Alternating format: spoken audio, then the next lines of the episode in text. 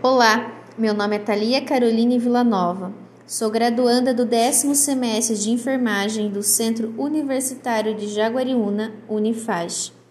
Estou realizando estágio pelo programa Brasil Conta Comigo, na cidade de Pedreira, em uma unidade da saúde da família, sendo assim voltado à atenção primária ao paciente como um todo, envolvendo todo o âmbito familiar.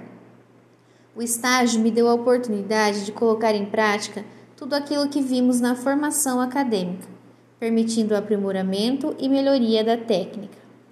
As atividades realizadas no campo de estágio envolvem todo o trabalho e compromisso de um enfermeiro dentro de uma unidade de atenção primária, voltando o seu olhar para o paciente e seus familiares, além de ter o cuidado com toda a parte burocrática de papéis, gestão de trabalho, pessoas e sistema. De forma geral, foi um dos estágios que mais obtive crescimento profissional, conhecimento e autonomia, pois nos deram a oportunidade de agir como enfermeiros e tomar decisões profissionais.